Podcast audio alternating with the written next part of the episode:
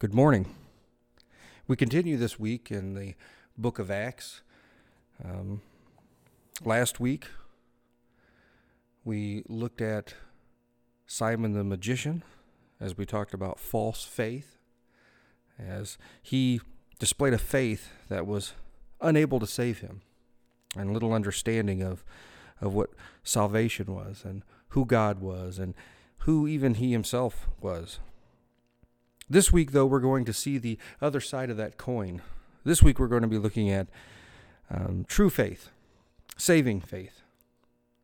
This week, we're going to see a new convert. There's no greater joy for us than the thought of true conversion, a new convert. It's as sad as it is to see false conversion or false faith, and how depressing it can be to see someone display a faith that is misguided or the result of bad teaching or poor theology. But when we see true faith on display, we see maturity, we see joy, we see faith, true faith, and we see radical change in the life of the one called to Christ. That's great joy. There's celebration in heaven.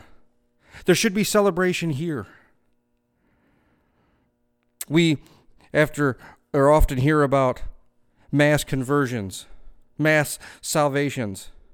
And I question many of those revival like, emotionally led conversions that are far too often producing false faith. God's kingdom grows one soul at a time paraphrase a quote from Dr. MacArthur God's kingdom grows one soul at a time. Today's scripture, we're going to see such a growth. We're going to see conversion. We're going to see saving faith. As we go through our passage today, though, there are three things I, I want us to, to see that, that set out how this conversion happens or the method in which it happens.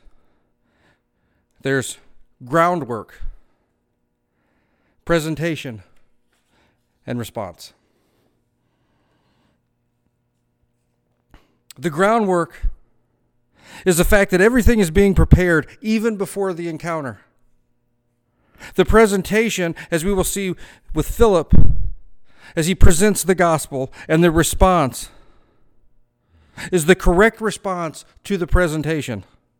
All of these things are what makes up true saving faith. Turn with me, if you will, this morning to the book of Acts, chapter 8. Starting with verse 26. Now an angel of the Lord said to Philip, "Rise and go south, go toward the south to the road that goes down Jerusalem to, from Jerusalem to Gaza.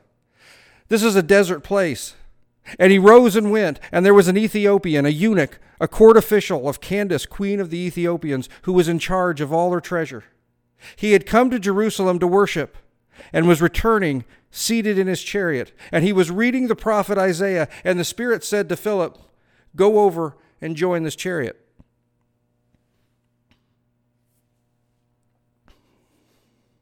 The first thing I want us to look at here is the groundwork. We see the Holy Spirit is preparing this encounter. True convert salvation always begins with the sovereign work of the Holy Spirit. The Holy Spirit is tilling the ground, providentially preparing the soil. Salvation is God's work alone. It is none of man's. Salvation is always initiated by God. John 6:44 Jesus himself says, No one can come to me unless the Father who sent me draws him, and I will raise him up on the last day. You see, man in his natural state is dead and completely alienated from God. Ephesians 2 1. And you were dead in the trespasses and sins. Because we are dead and we're ignorant, we are not looking for God. Romans 3 10 through 11. Paul writes, As it is written, none is righteous, no, not one. No one understands, no one seeks for God. by the way, that means no one, not a single soul. We are hopeless, we're helpless, and in our natural state, we hate God. Salvation must then be initiated by God. We would never initiate it on our own. Jesus explains this to Nicodemus in the book of John. John 3, starting with verse 1. Now there was a man of the Pharisees named Nicodemus, a ruler of the Jews. This man came to Jesus by night and said to him, Rabbi, we know that you're a teacher come from God, for no one can do these signs eh, that you do unless God is with him. Jesus answered him, Truly, truly, I say to you, unless one is born again, he cannot see the kingdom of God. Nicodemus said to him, How can a man be born when he is old? Can he enter a second time into his mother's womb and be born? Jesus answered, Truly, truly, I say to you, unless one is born of water and the Spirit, he cannot enter the kingdom of God. That which is born of the flesh is flesh, that which is born of the Spirit is spirit. Do not marvel that I said to you, You must be born again. The wind blows where it wishes, and you hear its sound, but you do not know where it comes from or where it goes.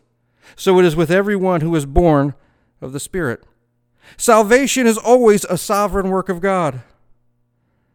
God chooses, God calls, God activates the human heart.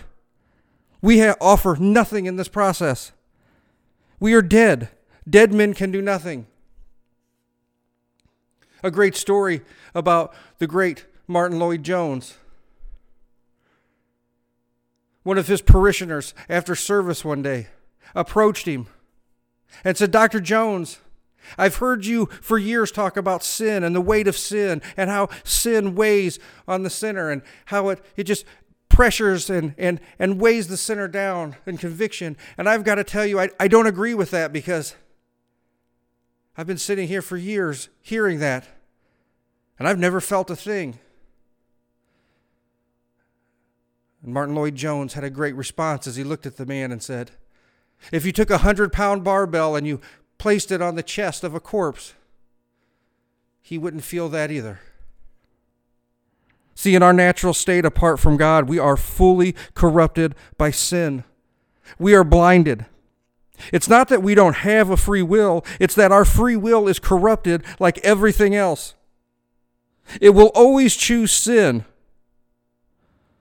On its own, it will never choose God we see this sovereign work on display in our passage. An angel says to Philip, Rise and go towards the south to the road that goes down from Jerusalem to Gaza. And we're looking in here at the sovereign work right here. And this is a true blessing because normally we do not get to see this. We do not get to see the groundwork. We don't get to see all of how God's sovereign hand has moved the pieces to present everything where it needs to be for a fallen sinner to be reconciled to Him. But here we see how it works. Philip is being directed with straightforward direction.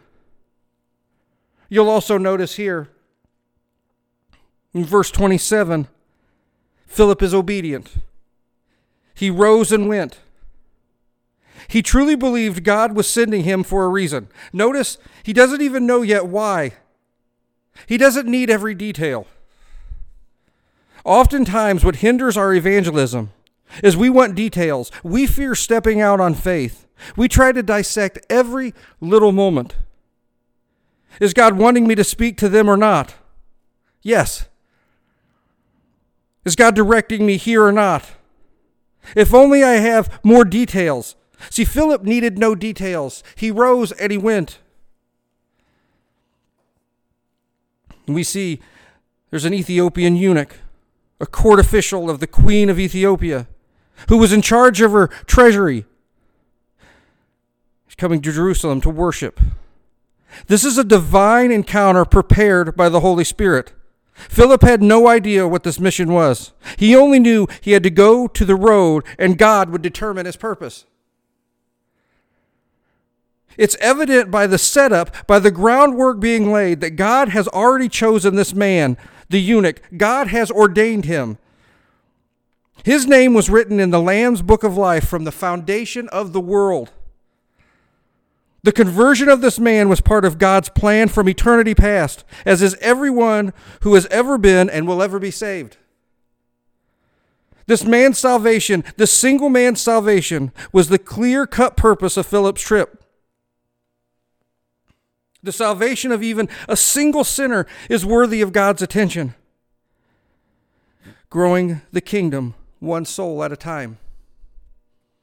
How blessed we are that a mighty, big, and awesome God gives such attention to the most minuscule, small sinner. I had a conversation with a gentleman one day who's struggling in life. I said, Have you read your Bible? Have you been praying? Have you sought the scriptures for help? And he said, I, I just feel kind of guilty about asking God or praying for this because I just feel like God isn't worried about these problems. Understand something the salvation of every single sinner is worthy of God's attention. Anytime a, a sinner is converted, we know God has chosen that sinner. God planned and designed everything to bring about that sinner's salvation.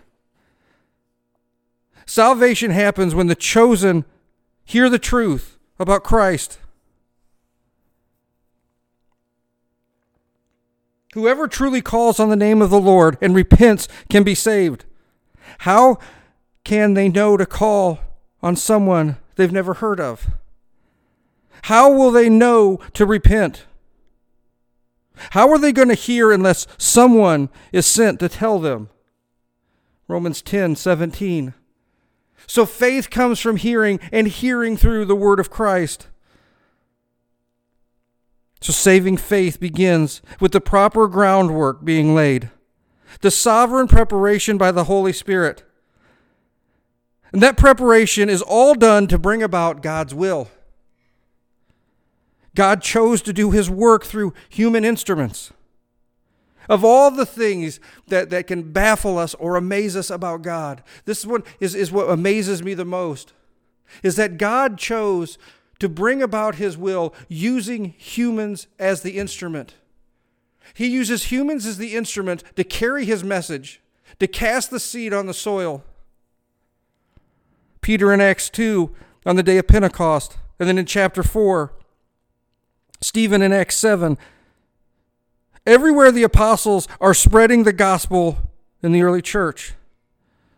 And it's still that way today. The work of the Spirit is directly connected to the submission of the servant. When we are the servants used as instruments, 2 Timothy 2 20 through 21. Now, in a great house, there are not only vessels of gold and silver, but also of wood and clay, some for honorable use, some for dishonorable. Therefore, if anyone cleanses himself from what is dishonorable, he will be a vessel for honorable use, set apart as holy, useful to the master of the house, ready for every good work. We want to be useful vessels. This is critical to God's plan of growing the kingdom. So God calls Philip, prepares Philip. Philip is obedient. He's told to go, and God places the eunuch to be where he needs to be. And he has prepared an obedient servant in Philip to be where he needs to be to reach him.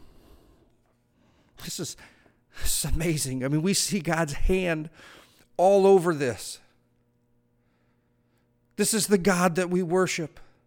This is the awesomeness and the greatness of the sovereign God who we exalt and praise, who we were just singing songs to earlier. He cares so much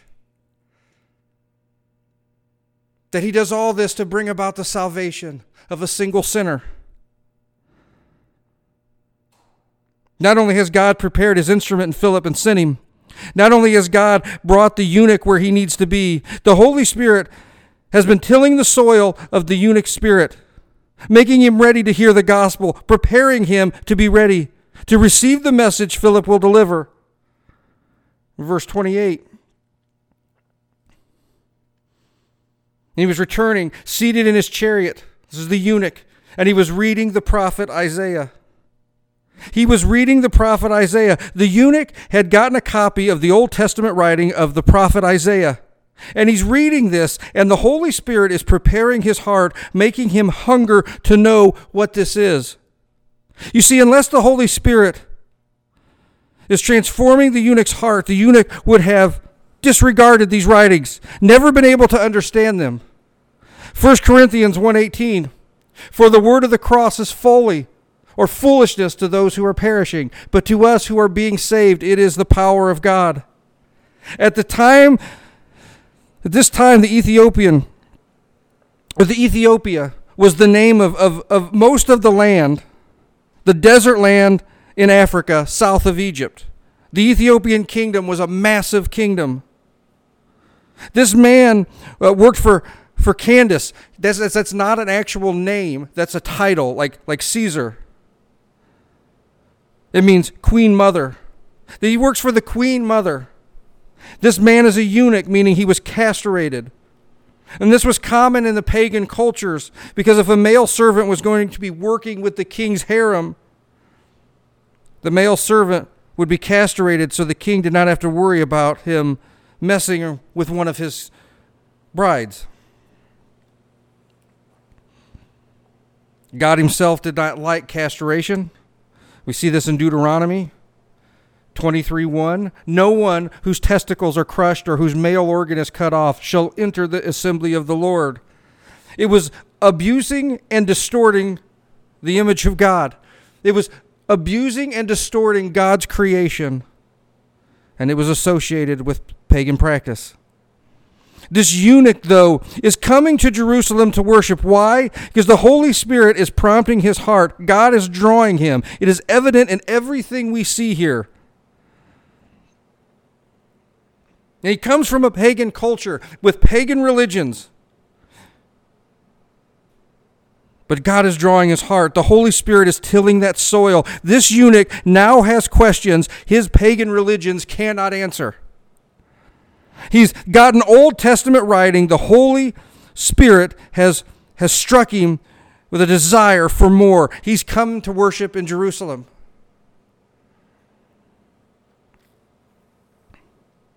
We see this today.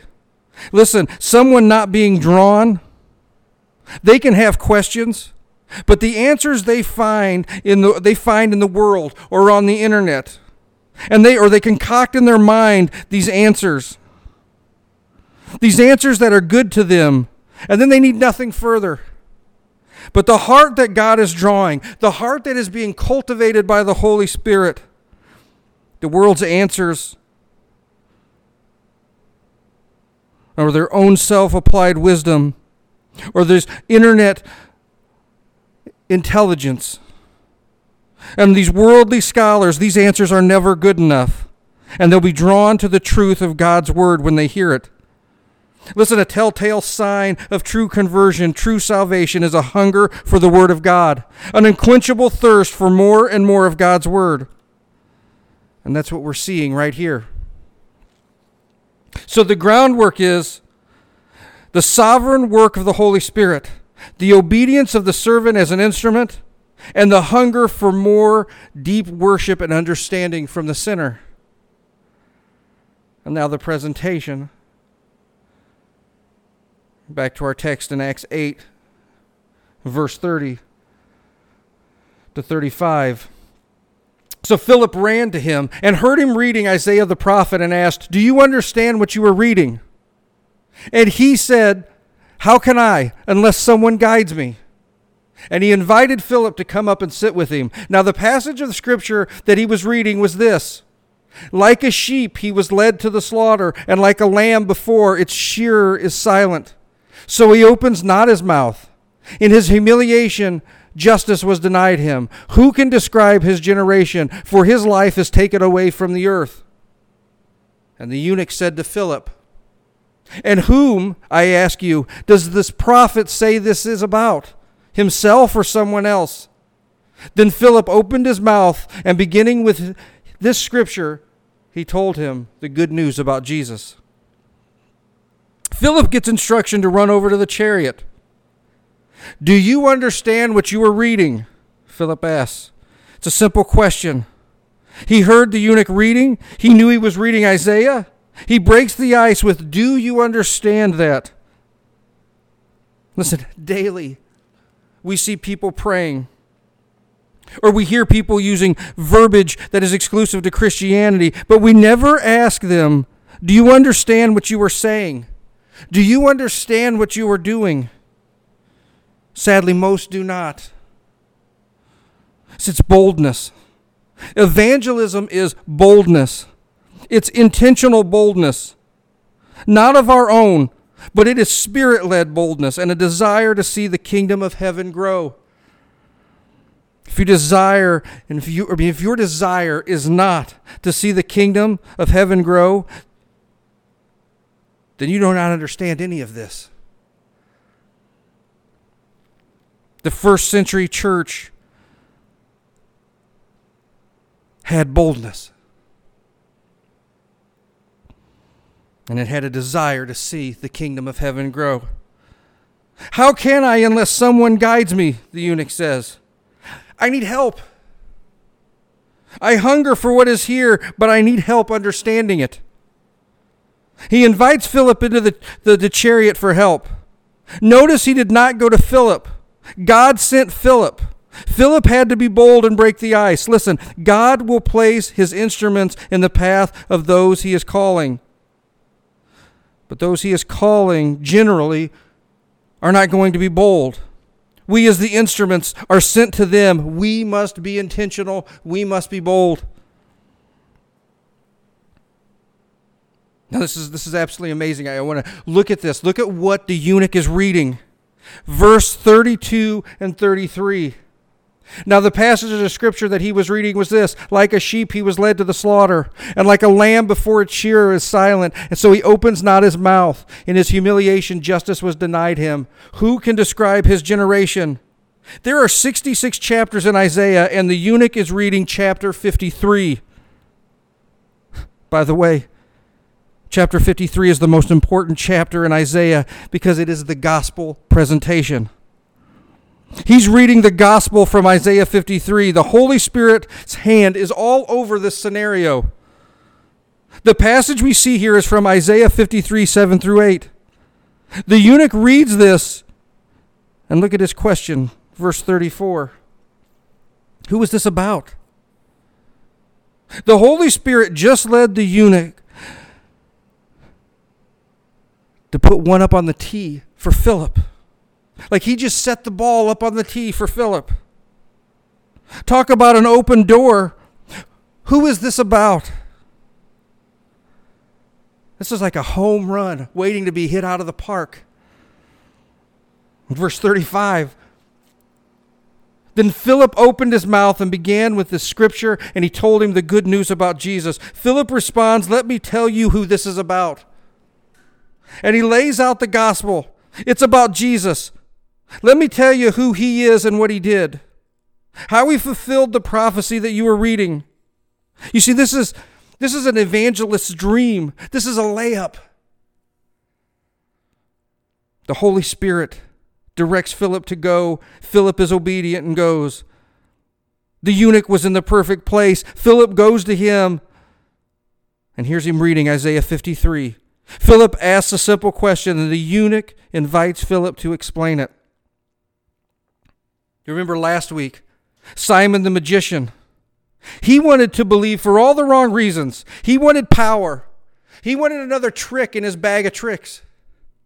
But the eunuch wants truth. This man hungers for truth. So, the first thing uh, of our presentation, the key to effective evangelism to effectively preaching the gospel or presenting the gospel is we always, always, always direct them to the scripture. We put their focus, we put their attention on the Word of God. People say, Nobody's interested in being bogged down with a bunch of, of, of, of, of scriptures or a bunch of biblical facts. We need to get them with relationships or conversations. I mean, isn't it all about relationships? We hear this all the time. Listen, if they're not interested in the scriptures, they do not have a hunger for salvation. Those the Holy Spirit is drawing and cultivating, He is doing so by having them hunger for God's Word. I need to understand, but I don't have anyone to guide me. I am so hungry for the truth. I just need somebody to help me get there. John 16, 13. We have someone. When the Spirit of truth comes, he will guide you into all the truth, for he will not speak on his own authority, but whatever he hears, he will speak, and he will declare to you the things that are to come. The Holy Spirit will guide us in truth. The eunuch displays humility, and he displays that he is teachable. I need someone to explain this. Listen, in our Christian walk, as we grow and if we want to mature and we want to get into ministry, there are, there are three things in our Christian walk that we must be. Number one, we must be teachable. Number two, we must be coachable. And number three, we must be accountable. And all of these are done with the scriptures. If someone's not interested in the scriptures, they are none of these things. They're not hungry for God, truth, and they're not hungry for true salvation. For the eunuch here, the Holy Spirit led him to Isaiah 53. The Holy Spirit prepared his heart for an explanation. Back to our text. In verse 35, then Philip opened his mouth, and beginning with this scripture, he told him the good news about Jesus. Philip gives him that explanation. Here's an amazing thing I want to point out because this is often overlooked as, as I've heard this gone over. This is what is amazing here about having Isaiah 53. Remember, the New Testament did not exist at this time.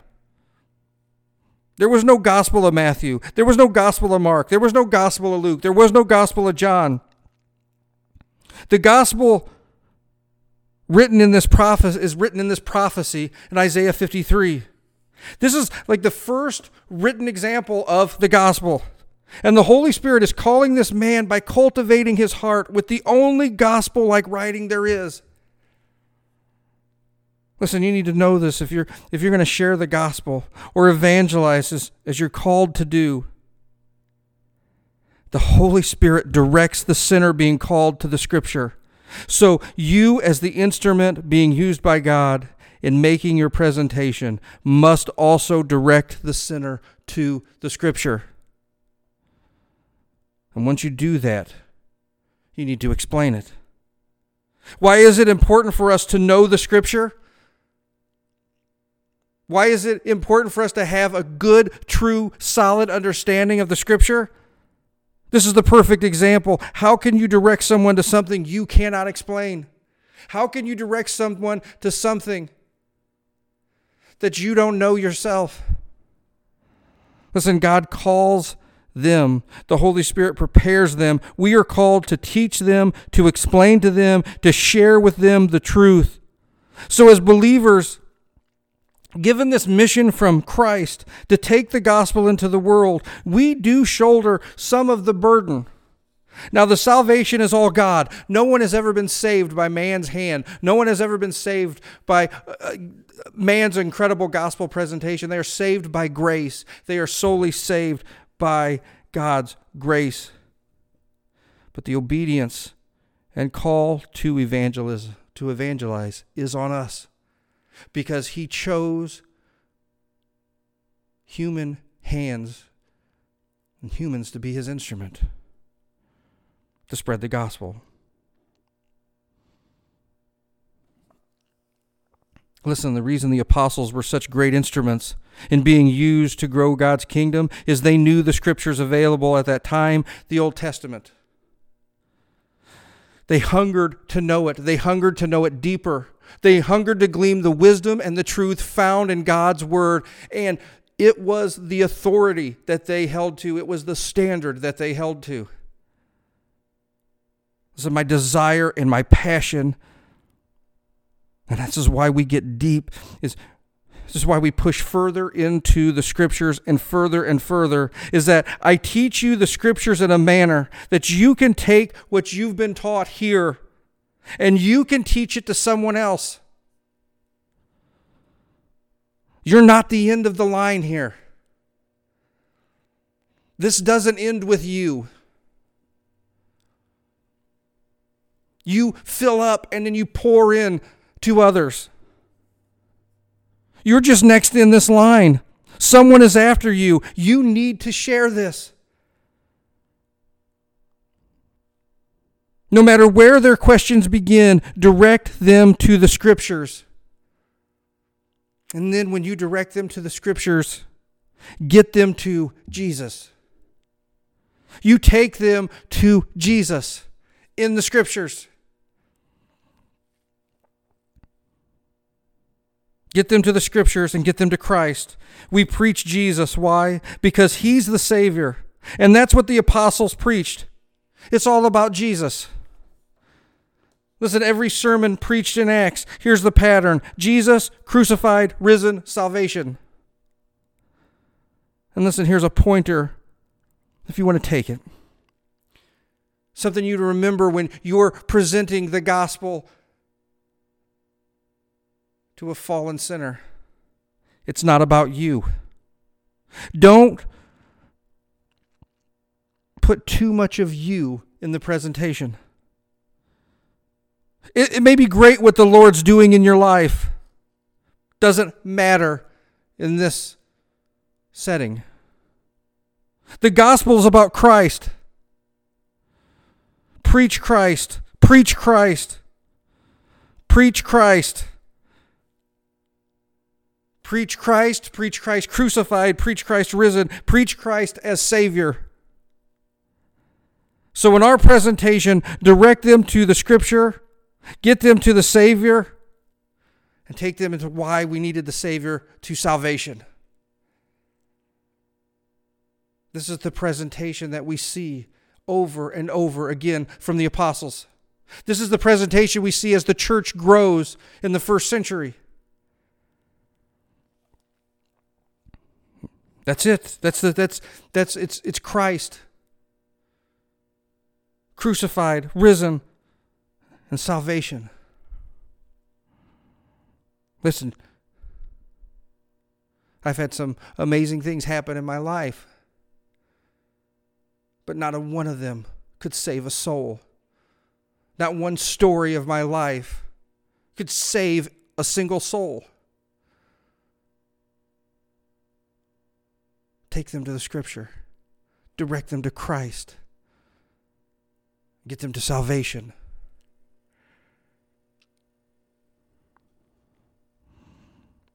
Oh, that might offend someone to be told that they're a sinner who needs to be saved.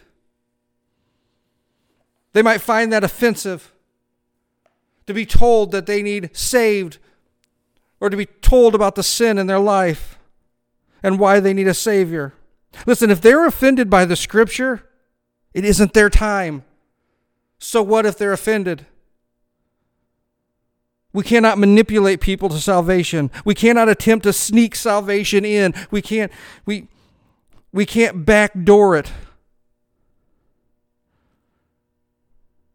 It's the direct main event. It's what the depraved fallen sinner needs. And we take it straight at them.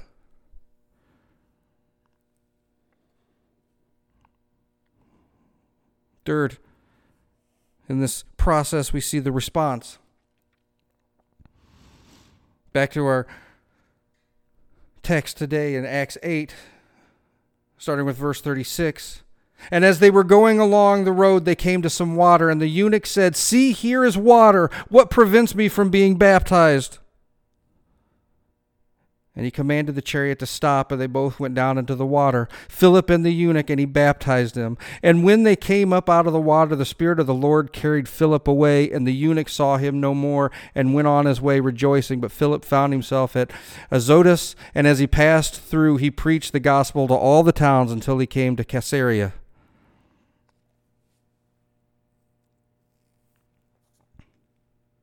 Look at that response. Look, it's water. I want to be baptized. I mean, you want to talk about amazing. You want to talk about God's sovereign, providential hand all over this? They're on a desert road. It's desert. And this meeting happens right near water, possibly the only water in the area. Look, it's water. I want to be baptized. No. Notice the intention here. Notice that it's instantaneous, this regeneration.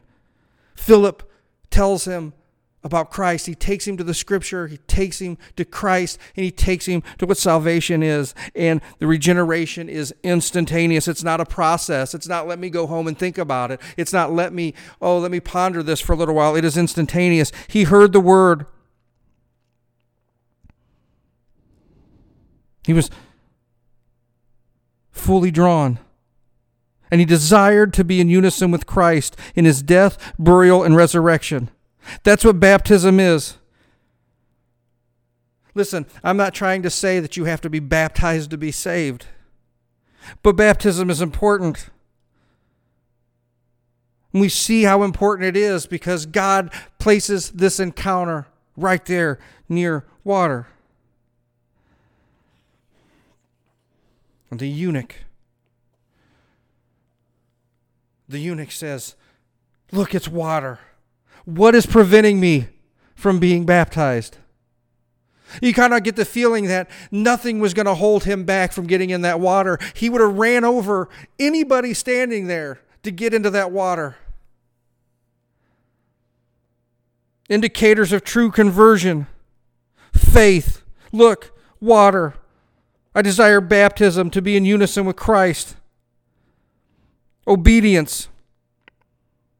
The displaying of obedience as Christ has said to repent and be baptized. Nothing is preventing me from being baptized. He orders the chariot to stop. This was full immersion, by the way. They didn't sprinkle water over his head. The eunuch was into and came out of the watery grave. Verse 38. And he commanded the chariot to stop, and they both went down into the water, Philip and the eunuch, and he baptized him. And then, and when they came up out of the water, they came up out of the water, meaning they were in the water. It is full immersion. Philip baptizes the eunuch. He did what God sent him to do. And then God snatched Philip away. Look at verse 39. And when they came out of the water, the Spirit of the Lord carried Philip away, and the eunuch saw him no more and went on his way rejoicing. Look at that verse. The eunuch went on his way, doing what? Rejoicing. There's a call for celebration. The kingdom grew by one that day. So, the true indicators of true salvation faith, obedience, joy. How joyous it was when this sinner was placed where he needed to be. For his heart, his fallen, depraved heart that had been apart from God, is now reconciled. And what about Philip? Verse 40. But Philip found himself at Azotus, and he passed through and he preached the gospel to all the towns until he came to Caesarea. He finds himself in a, this town, and the miracle is, is God snatched him from the desert road with the eunuch and places him in this town. And as he passed through, what did he do? He preached the gospel to all the towns. He continued preaching and evangelizing. Listen, the miracle of taking Philip away, that was confirmation. That was a confirm, confirmation sign for the eunuch at the time of his conversion. And God placed Philip right where he needed him to be, preaching in these towns. What about the eunuch? Well, the early church father, Irenaeus, had written that the eunuch became a missionary. Possibly. And there are parts of Africa where Christian groups historically have claimed that the eunuch is the founder of their church. Listen, what you have you've just had laid out for you are the components of saving faith. They are the greatest miracle that happens that, that we are brought, a fallen dead soul, a fallen dead person is brought to life by the Holy Spirit. It's breathed into him, and his heart is called to God. It's joyous. For us as Christians, we, we have to understand that we're called to be the instruments in which God uses to bring about his will in spreading the gospel. We must understand that the Holy Spirit lays the groundwork, that His hand is guiding what God willed to happen before time even began. We're called to shoulder the presentation. We must be obedient. We must be bold. We must be prepared. And we need to understand the response. The response of a true believer will result in faith, obedience, and joy. How blessed are we to be a part of this process? To be called to these works. To be able to see the faith that truly saves manifest in a once dead body.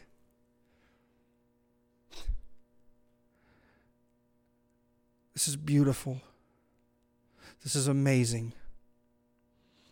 This is grace and mercy from God. And we get to be the instruments that He uses for this. I can think of nothing more honorable than to be used as an instrument to bring about God's glory. It's why we're called to preach the word and to take the gospel into all the world. To spread the seed, and like the, the parable of, of the, the one who sows the seeds, we spread seeds on all types of ground. But God lays the groundwork through the Holy Spirit in preparing, tilling the soil in which it will fall those seeds to turn it to good soil that will produce saving faith. We just the presentation. And we prepare for the response. And it grows the kingdom of God. Praise God. Let's pray.